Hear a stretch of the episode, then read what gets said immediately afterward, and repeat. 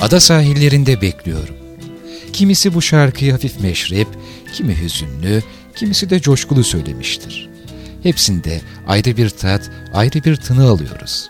Ada sahillerinde bekliyorum türküsünün yöresi İstanbul olup, türküyü kimin yazdığı belli değildir.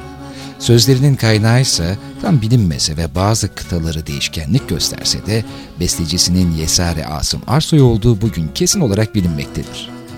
Bu hikayenin ilki ve en bilineni ise şöyledir.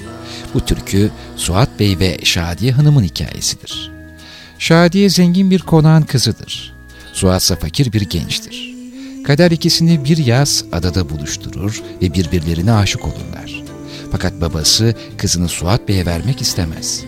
Kış geldiğinde ise Şadiye ve ailesi adadan ayrılır. Suat ise yaşadığı adada kalır. Ve adanın sahilinde hep Şadiye'nin ona geleceği günü bekler. Bu arada mektuplaşmaya devam ederler. Ama fırtınalı bir akşam Suat Bey bu aşkın ızdırabına dayanamaz ve kendini denizin azgın sularına bırakır. Ertesi sabah dün fırtına nedeniyle gelemeyen tekneden Suat'a bir mektup gelmiştir. Bu Şadiye'nin mektubudur. Mektupta Şadiye, Suat, babamı nihayet izdivacımıza ikna ettim. Gelip beni ailemden isteyebilirsiniz yazıyordur.